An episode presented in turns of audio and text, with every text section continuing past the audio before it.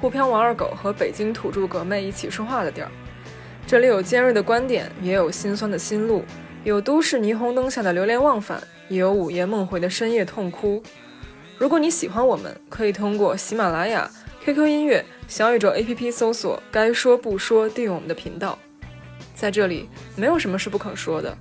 如果你有任何想法，想和我们交流，欢迎在留言区互动。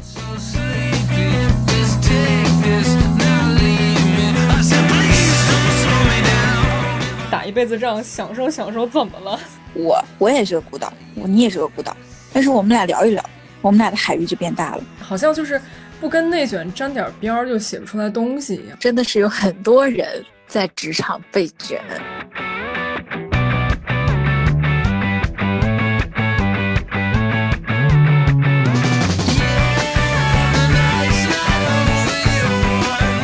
管好你自己，你管别人的生活干嘛呢？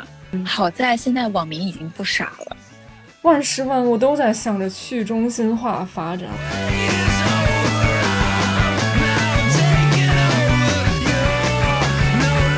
大家好，这里是该说不说，我是试图不去追赶潮流的格妹，我是该较真的时候很耿直，不该较真的时候也很刚的内容从业者二狗。哎，我发现这个二狗写了我们的 info，就是我们频道的一个介绍。然后我觉得有一个开屏暴击，就是“北京土著”这四个字就已经很招黑了，你不觉得吗？为什么呀？土著这个身份你也没得选呀。你倒是想北漂，你你漂得了？我这这更这个本来就没几个粉丝，这掉没了这个，因为。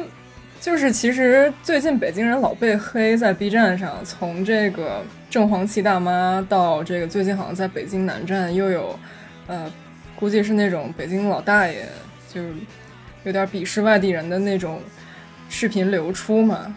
然后底下还评论还挺不友好的，但是其实并不是所有北京人都是都是那个，肯定是少数，但是就是那种尖角效应会把这个现象放大，所以。就引出来一个话题，就是很多事情在网络上都是原罪，比如说北京土著啊，还有留学生，其实都可以成为原罪。我觉得是因为戾气太重了，啥事儿都能变成原罪，那是不是就生而为人？我感觉很抱歉，就会变成这样。对，就是现在人跟人之间其实挺挺割裂的。就我帮一个朋友去录了一个抖音。我发表了一个类似，就是说留学生回国跟从这个北上广深回老家，在我看来是一个性质。然后就底下评论超级难看，说觉得这女的有点不要脸，然后就一大堆赞，你知道吗？不过隐身为什么？嗯，就就还除了不要脸，还有什么别的评论吗？还有就是不知所云啊。然后我我看到你的观点这么明确了，还不知所云吗？这对我我其实也很奇怪，然后我分我分享给我的朋友看，他们觉得一点问题也没有。所以其实说，一个是抖音这个平台，它的粉丝可能受众太下沉了；另外一个就是说，其实你你这句话说完，底下就有评论来骂我们了。来吧，来吧，来用暴风雨让暴风雨。我我我也玩，但是然后我发我朋友发完了之后，我就卸载了，我给气的不行了。就其实现在就是你，其实你说什么都会招黑。你想养那个奥运冠军都能被网暴，就而且不止一个。你有感受到这个？我不知道你最近有没有看奥运？我是属于我忙到就是只能看 cut 版的，就是集锦。就就比如说今天的啊金牌集锦，或者说有一些很出圈的，比如说像之前孙一文啊，然后还有像。游泳队的汪汪顺是不是？这都是 靠演。对对对，就特别出圈的，包括像乒乓球、跳水这种很燃的，我都是有追到的。虽然说我没有说像以前学生时代，我可以从早到晚没事就把中央舞台开着在那看，但是还是看了不少的。其实，对，其实就是看到微微博一些各种被网暴，就觉得挺。第一反应肯定是觉得匪夷所思，但是结合到自己这种自己亲身被也不是被网暴，就是被骂，为什么现在人跟人之间这么割裂哈，越来越没法理解了。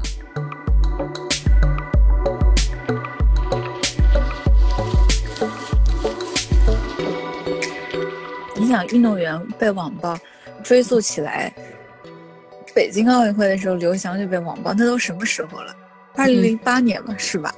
嗯，对啊，十三年前就开始网暴人了，包括后来的什么宁泽涛啦什么的，嗯，都是被网暴的呀。嗯嗯嗯，就怎么说呢？就我觉得现在网暴这个现象，是不是很多人他情绪需要一个宣泄口？他需要去发表一些很过激、很极端的言论，去，呃，发泄自己的情绪的一部分，这样他才是能让他的生活保持平衡。我觉得是不是有这样的一个原因？嗯，这个有点超，有有这种有这种可能，就有点超越我的。理理解范围，因为我也我很少去评论，但是弹幕我是会发的，发的都是很 positive，就是很正面的东西。其实不是你发不发，你换位思考一下嘛。就如果是，嗯，你看到那些当初网暴你的人在底下留言，你会去想说他为什么会说这样的话吗？他这个动机是什么样的？那说这些又显出我们好像很优越啊，那。我个人觉得这个出发点可能真的是压力比较大，然后还是一个当下社会特最根本的问题，就是太卷了。就是但是压力大能骂人吗？我觉得这也是很迷惑的事情。就压力大去骂别人，你在办公室被老板骂了，然后你上网去发发拿键盘打着去骂别人，就很割裂。因为真，因为发这些东西真的不需要成本，就是三秒钟的事儿，有网就行，有 WiFi 就行，有四 G 有三 G 网就行，就真的是一个很不计成本的事儿。而且你有 ID 之后的，人家真人家也不知道你叫什么。如果你你在企业微信上都实名制，你敢骂吗？你肯定不敢。就所以就很 make sense 啊，就是就不知道皮下是谁。对，就说难听一点，就是 coward 的行为。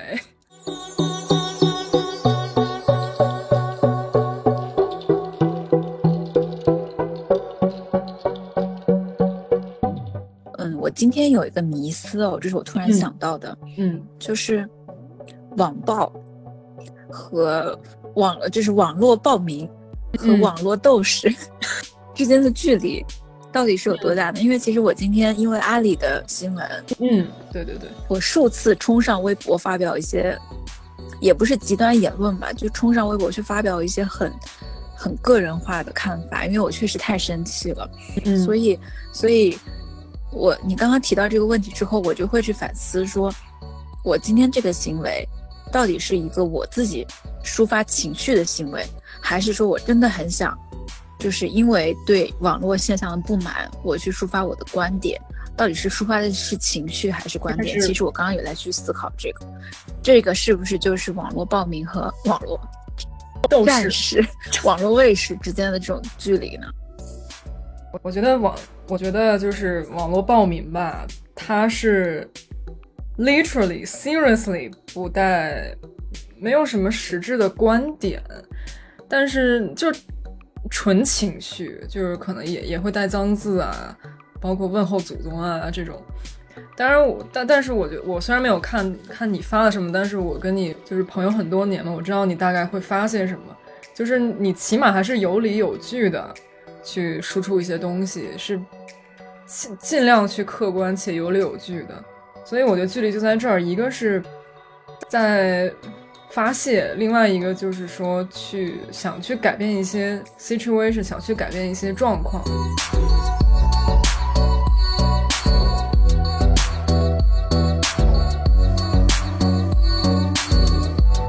另外一个名词就是后真相时代。其实现在真的是我越来越感受到，就现在是一个后真相时代。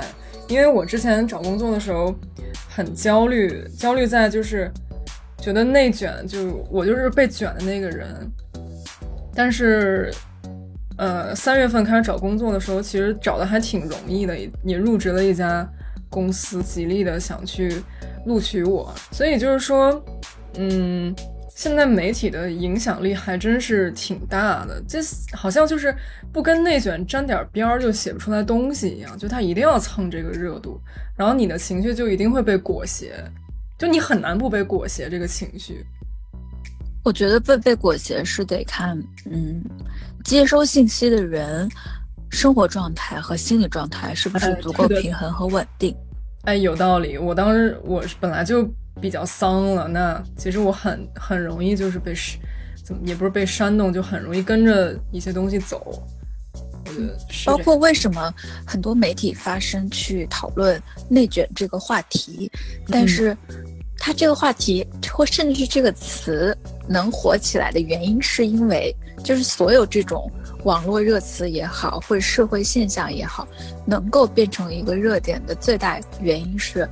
不少人是有共鸣的，嗯，那有共鸣这一点说明真的是有很多人在职场被卷。那被卷的这些人，他能够被卷，就是因为本身自己就不够坚定、不够稳定，嗯，就是可能有一部分是因为这个原因，所以他在看到这些话题的时候，他也很容易被煽动，就带入，这是有关联性，带入进去了。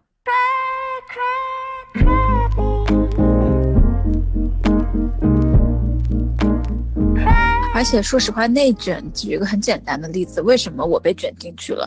就是我同事今天加班到十点，然后到九点发现，嗯，我部门一个人都没有走，那我是不是也得到十点？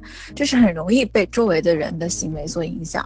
但是其实我，像我最近换工作，我刚到这家公司的时候，就是我能明显看到我对面坐的两个人在互相卷对方，就是？早上来也卷，晚上走也卷。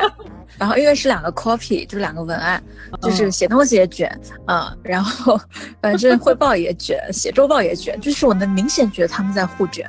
然后，嗯，对。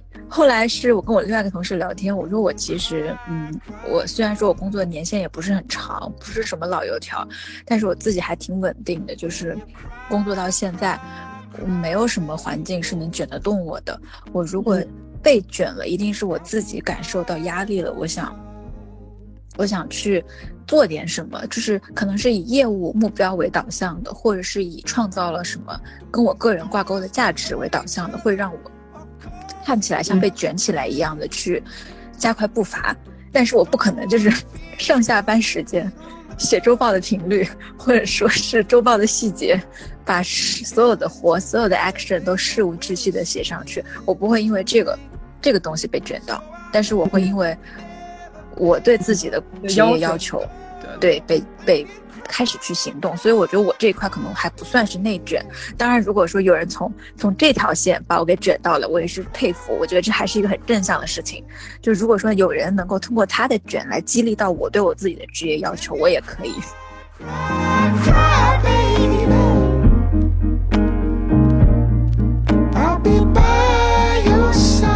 是有没有可能就是他们真的没得选？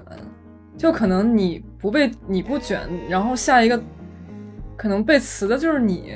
有的时候有的时候可能真没得选，而不是说你硬气一点，这事儿就 OK 了。你觉得有没有这种现象？我觉得，我觉得没，是不是没得选？看企业氛围。比如说，有的企业他就看你打卡时间，对吧？你的上班时长，然后你的量。比如说，我之前还遇到过有的公司，他可能你本来就不是一个服务人员，但是你打电话的量都会被统计到你的 工作量里，对不对？这种就是你的企业氛围让你因为量量的多少去觉得焦虑、觉得不安全，这种被卷。是受企业环境的影响，但是呢，像这样的公司，说实话也不怎么样，对吧？这个，因为我觉得重量不重质是一个非常无意义的事情。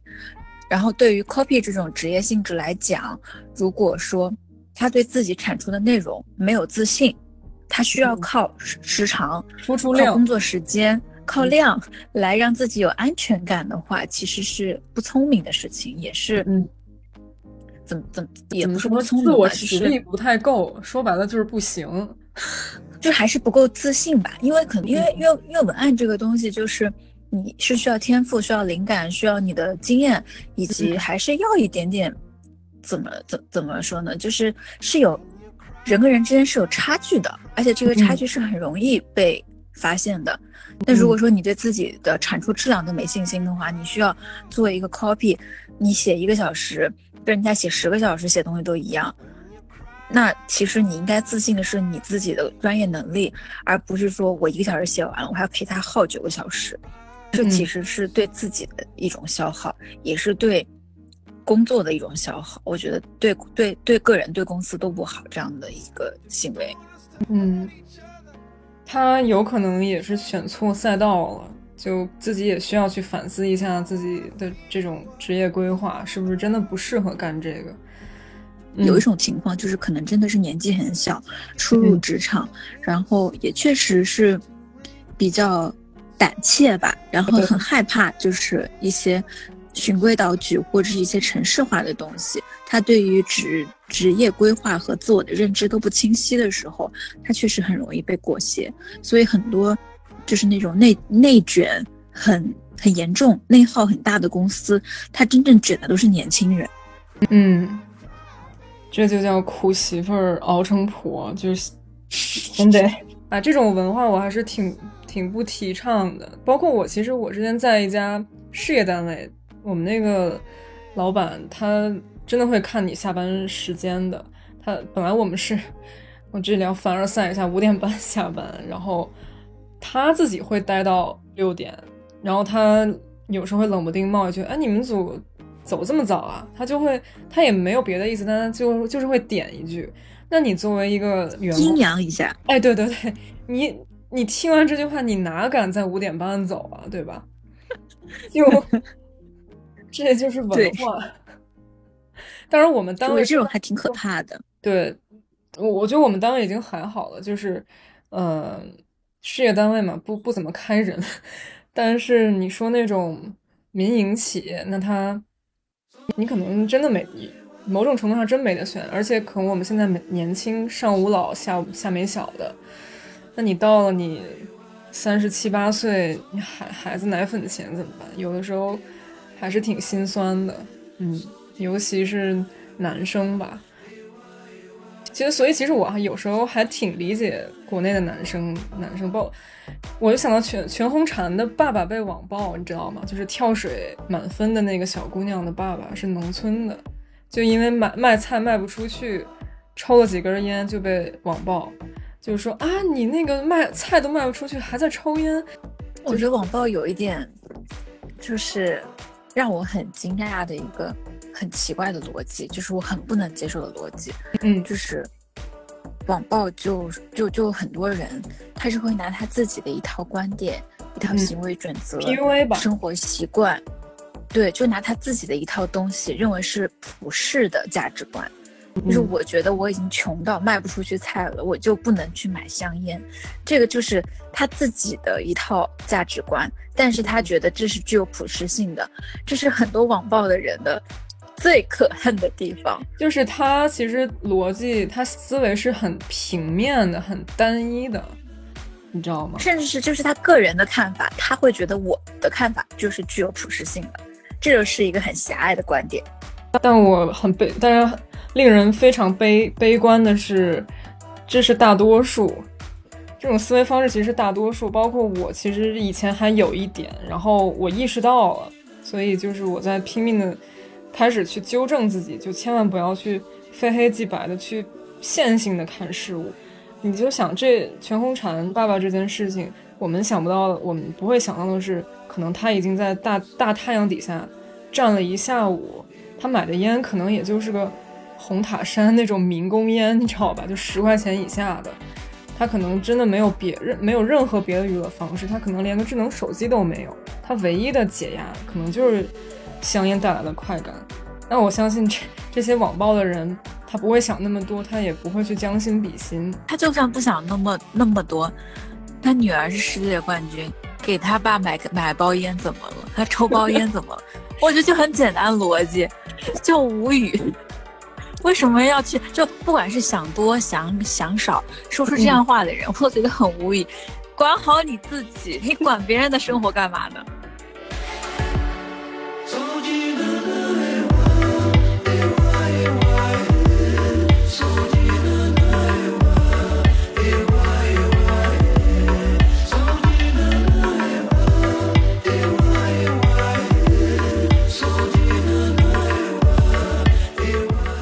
人类的有一个本能，应该就是去八卦。八卦真的是我跟你，对我跟你说，我唯一能接受这样子来价值我消费行为的人，就是我妈。我妈就会说：“你每个月这么点钱，你怎么还要买包包？”这个是我唯一能够接受价值我的人。但凡第二个人来价值我都不行。我的消费，我的个人消费习惯就是我的消费习惯。我知道，就是可能。我们这种就是可能这一代有一些物质，有一些虚荣，或者有一些追求奢侈品这种行为是不好的，或者说是从普世意义上来说，它其实，嗯，现在的年轻人消费就是很高，我可能会花很多钱去做按摩，花很多钱去做保养、做医美，然后就是那种享受性质的东西，可能整个投入成本会比。之前我们上一代爸妈那一代要花的要多，甚至是更大方。我觉得两个原因，一个是我们这一代人本身对于物质的认知就没有那么的严格，就毕竟大家也不是那么苦过来的那一代，所以其实大家对于物质来说，并不是说把钱看得多么的重要，除非是真的是有一些困难。还有就是。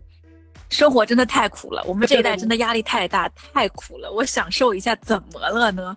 我知道我钱花多了，但是我就是要开心呀。所以这个，所以就是不要拿自己的那一套是价值观来价值别人，因为每个人的价值观都不具备普适性。是的，你刚才让我想到于和伟那个台词：“我一辈打一辈子仗，享受享受，怎么了？” 对呀，管好你自己吧。你又没有一个奥运冠军的女儿，你管人家抽不抽烟呢？真无语。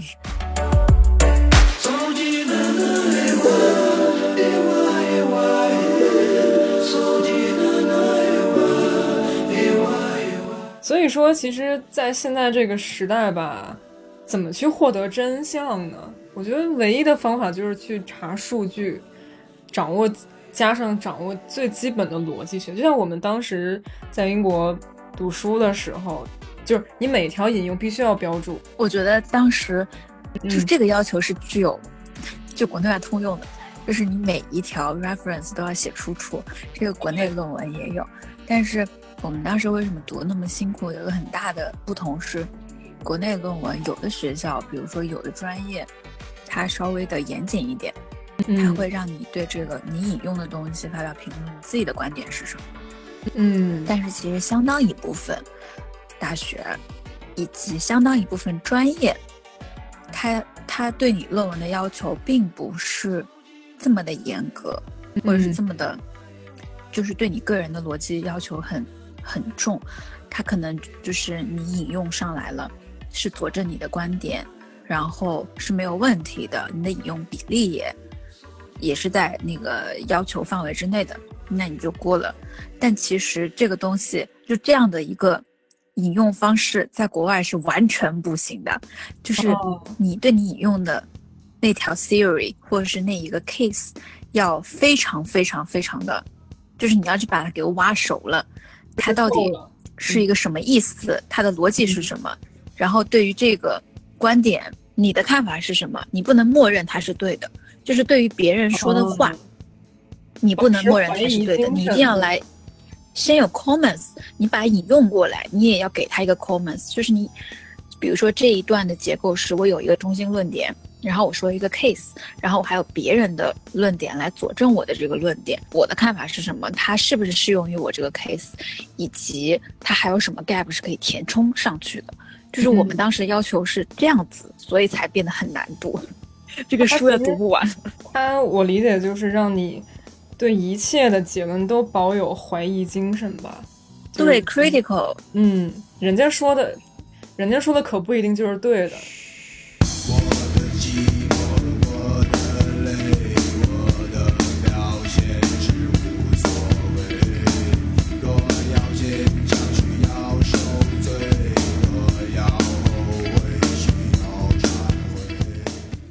还真的，这种其实这个这种 critical thinking 是是我觉得留学生活带给我最大的一个改变，以及它是能够服务于我接下来一生的思维方式，就是 critical thinking。我对所有东西我都不能默认它是对的，我一定要去怀疑它。这一点鲁迅真的真的有说过一句话，就是“从来如此便对吗？”他鲁迅他真的说过。但是但是不管是 critical thinking，就是我说一直抱有怀疑，还是鲁迅大哥说过的话，现在都很容易被人归结成一个什么呢？杠精。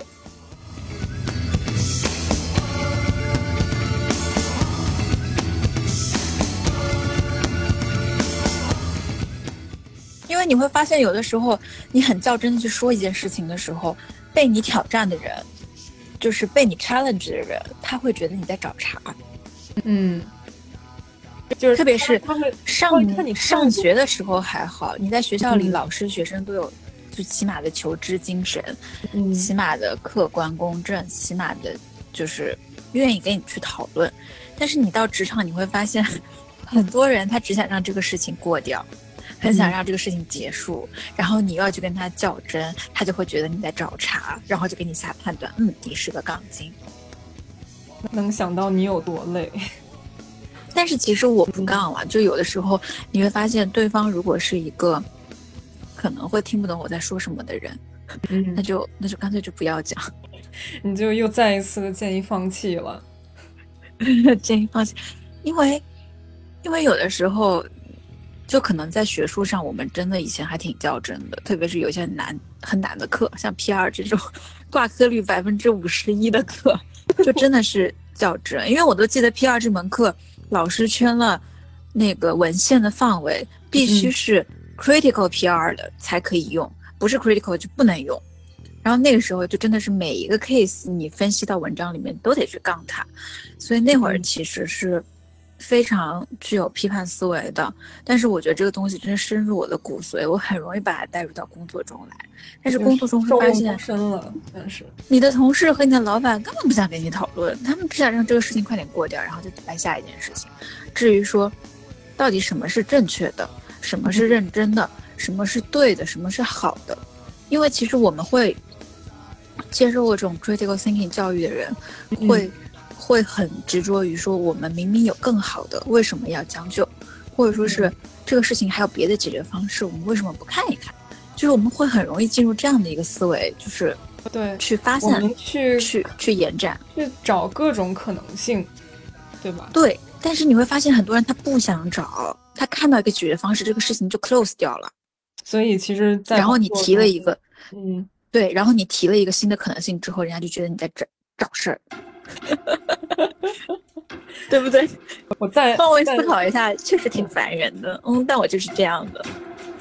One two three two two three。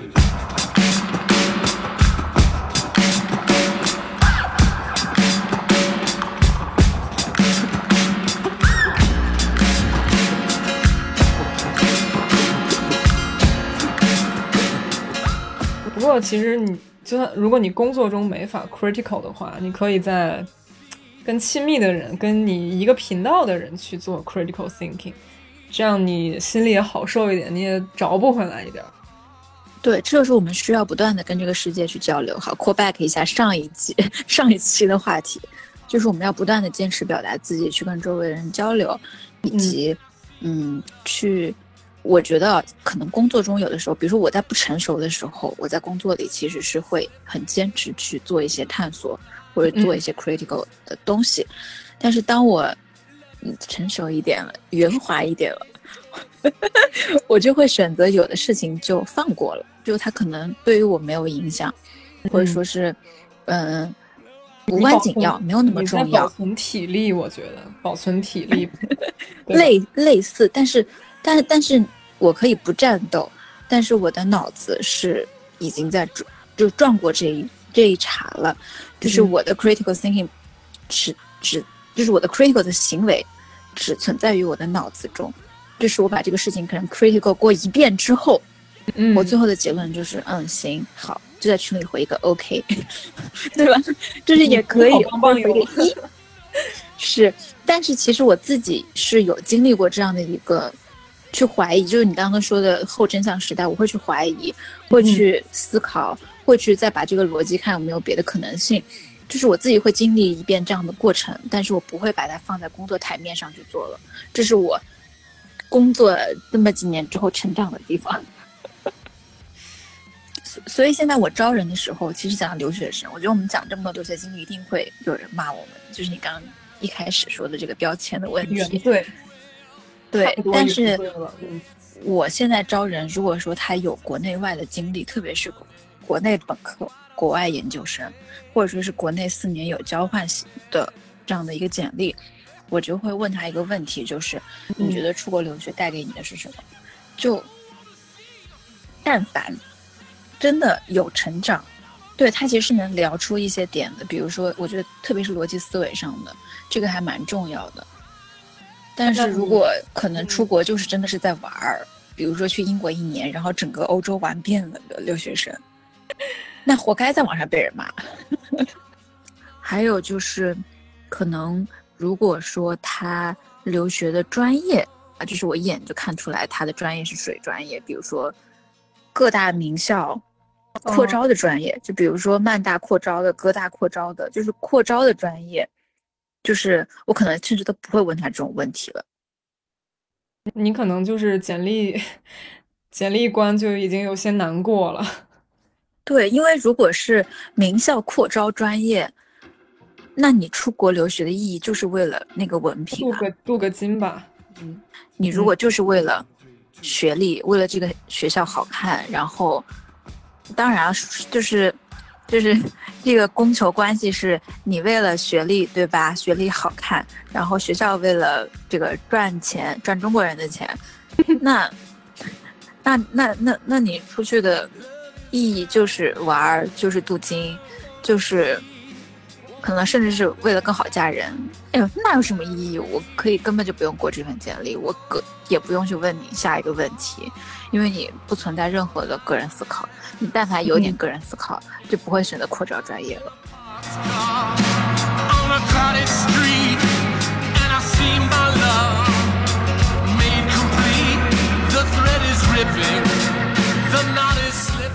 就是落到我们这次主题后真相时代，你学历这个东西就已经。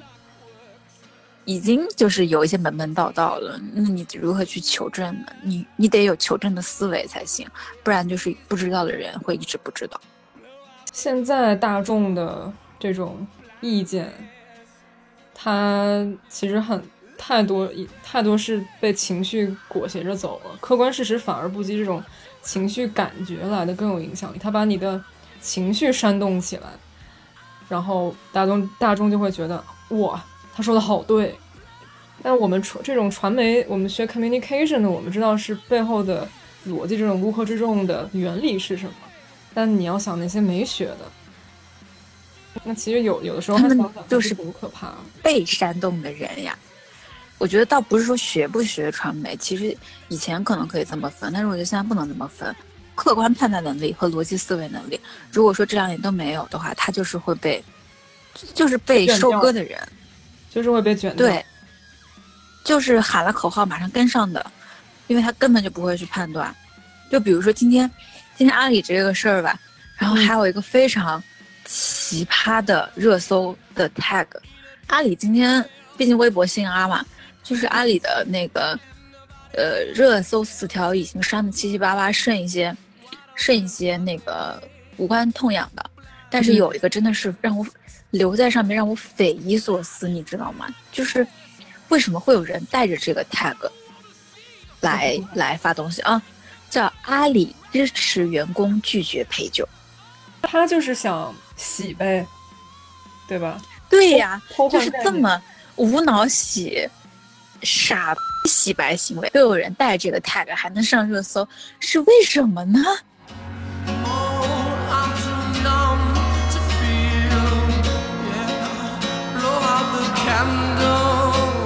阿里的公关团队第一时间把负面事件压死，不给上热搜传播的可能性，然后迅速发出回应，大量铺出通稿。我我看不懂，但我大为震撼，你知道吧？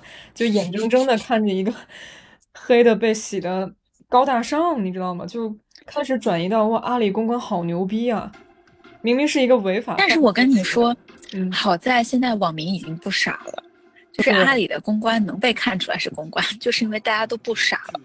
对他真的就是他这次公关强势是强势，但是毫无真诚。说白了，普通老百姓、普通网民上网能被什么打动？无非就是你真情实感呀。你如果没有真情实感，谁跟你共鸣呢？对吧？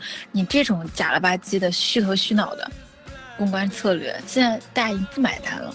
对，因为大家真的看公关的东西看的太多了，律师函警告，对吧？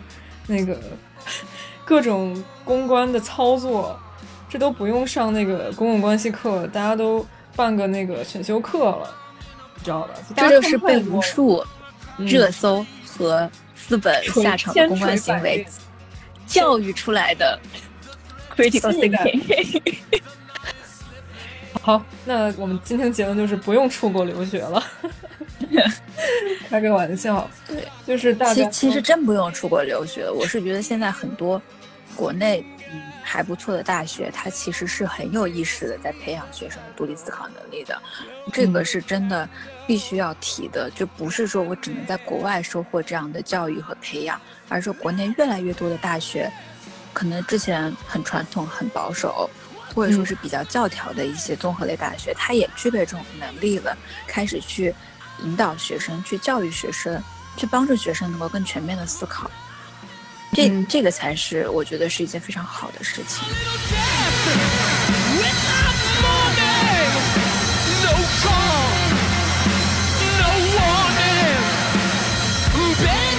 而且你想，现在说实话，整个网络环境包括。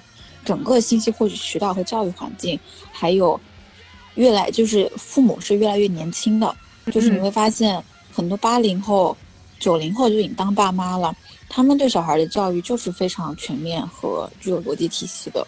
所以还是回到我们上一期聊过的 Z 时代，为什么现在 Z 时代很多很优秀的年轻人都是有很强的逻辑思维能力，而且他们他们对于所有他们素质特别全面立体。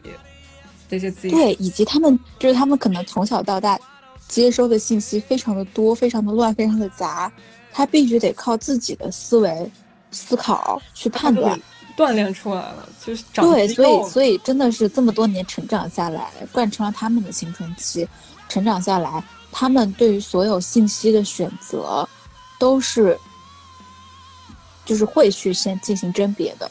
所以，他其实，我觉得现在 Z 时代的 critical thinking 比我们要强很多。对，你就让我想到那个 UP 主何同学，你知道吗？科技的。嗯嗯嗯。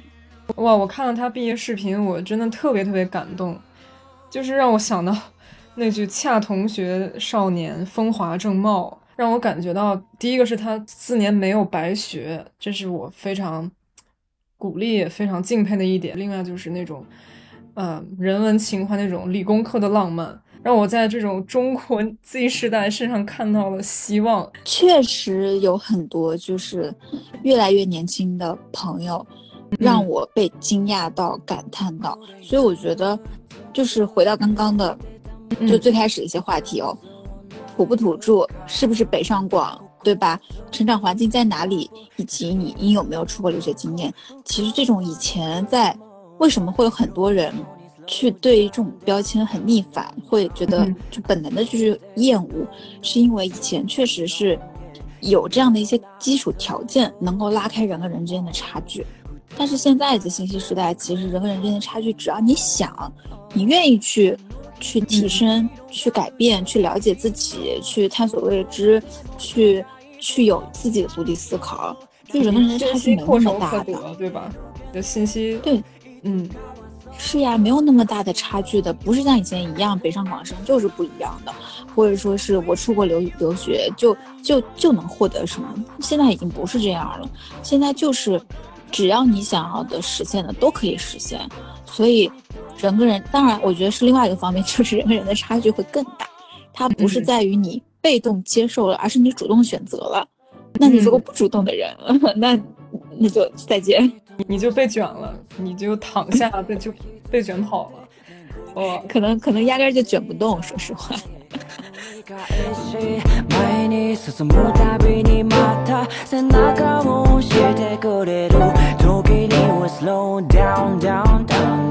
我觉得可以做一个假设，其实人跟人之间越来越孤岛化，然后我就会联想到，比如说从之前共享单车、共享汽车呀，到这种有共享概念的区块链，可能万事万物都在向着去中心化发展，like everything for everyone，就是大家所做出的一切成果，一切优秀的人类智慧的果实，可以让所有人都尽情享用。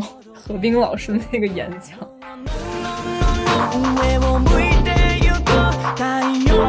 我之前在给这个这期节目做 research 的时候，就想到了熵增嘛，然后我就嗯能更能理解你所说的这种宇宙荒诞主义，就是很多事情都是很 random 的，因为可能说悬一点儿，宇宙的能量它就是一个没有什么规律，生命的本质是无常。然后，因为人跟人之间，我的假设是孤岛化，所以我就更加相信这个 random。但是呢，我还是觉得人需要去入世修行，然后要不然你你来到这世上有什么意思呢？就是就是去 adventure 去冒险。我也我也觉得，就是你自己，说实话，以前可能高僧都是要靠悟，嗯，对，来来对吧？是要靠悟来。来明白就是世间的道理，来想通很多想不以前想不通的事情，就是需要闭关，对吧？但是，嗯，其实我觉得很多事情靠自己是想不通的，因为孤岛吧，孤岛，我觉得孤岛在我看来意义就是岛的范围是有限的，就是岛就那么大，岛周围的海域也就这么大，就是你个人的思维、个人的视野。个人的认知都是有边界的，嗯，虽然就即使我的脑子已经冲出宇宙去去去想黑洞了，但是我还是有边界的，就是这个是受嗯家庭背景、成长环境、受教育程度，还有你的职业经历，就是各种原因造成了我个人的局限。但是呢，人就或者是这个孤岛也好，想要拓宽所谓的我刚刚说这几个维度的界限，是需要交互的。嗯，就是我，我也是个孤岛，我你也是个孤岛，但是我们俩聊一聊，我们俩的海域就变大了。就是人，或者是岛，都是需要交互的。嗯，当然我们俩的不去 communicate，对呀，你不去跟人交流，嗯，就就我记得很，嗯，很早之前上小学的时候吧。就就好像老师说过，就是什么把你的知识跟我的知识加在一起，我们就有双倍的知识，就类似于这样的意思。就人虽然说宇宙是虚无的，或者宇宙是荒诞的，这是很多人的想法，人生是没有意义的，或者是生活是 random 的。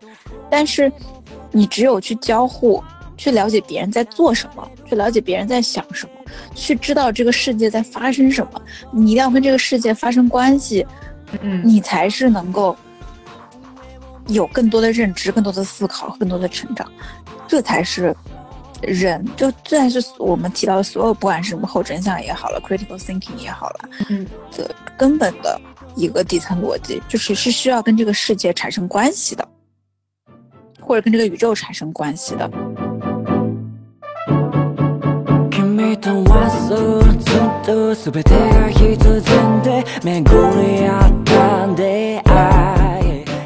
当然了，孤岛我觉得没什么问题，因为孤岛在我看来的意义就是个体，我们每个人都是很独立的个体，即使我们俩缠得再紧，我们还是不一样的。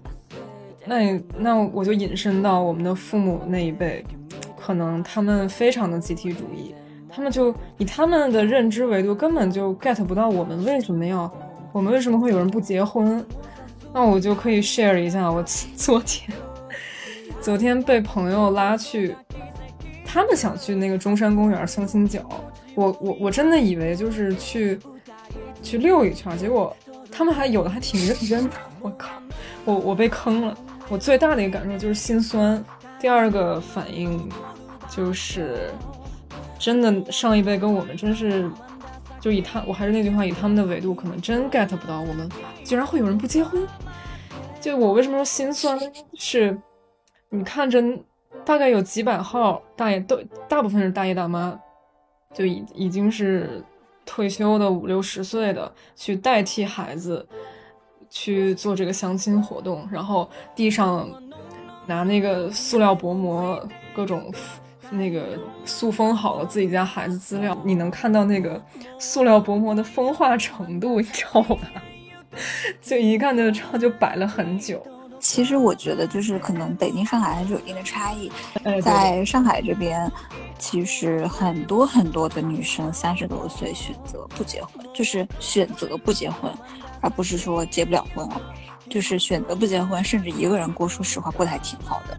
因为不结婚，很多女生到了三十岁会更有钱、更有闲，以及更好看，对吧？也不生小孩儿，然后也不会因为一些，嗯。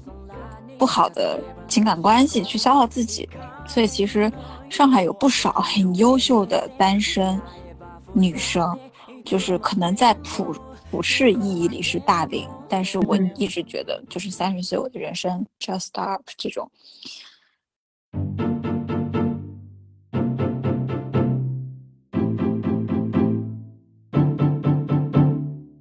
大概类比一下，我我。我们无法理解零零后，就比如说零七零八年的小孩儿，嗯，我们可以类试着去类比一下，代入一下自己已经成为 成为爸妈的一个角色吧。就我们可能无法理解零零后啊，工资一万，然后拿八千租房，然后还养只猫。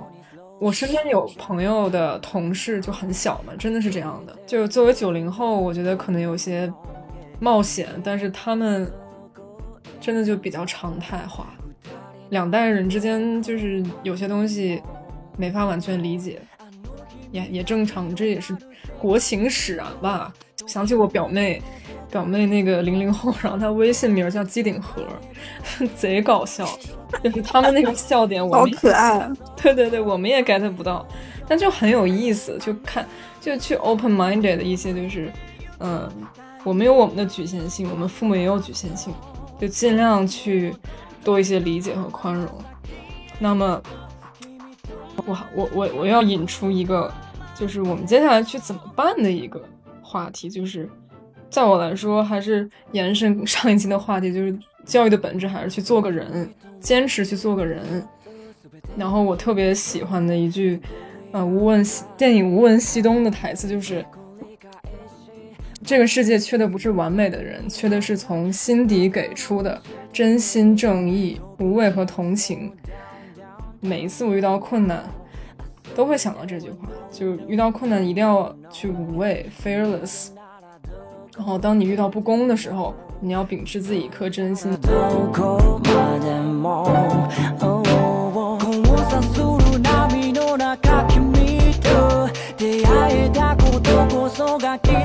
这里是两个南辕北辙的女生，沪漂王二狗和北京土著哥妹一起说话的地儿。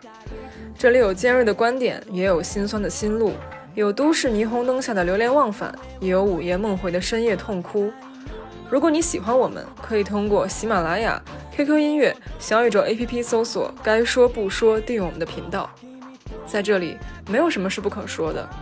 如果你有任何想法，想和我们交流，欢迎在留言区互动。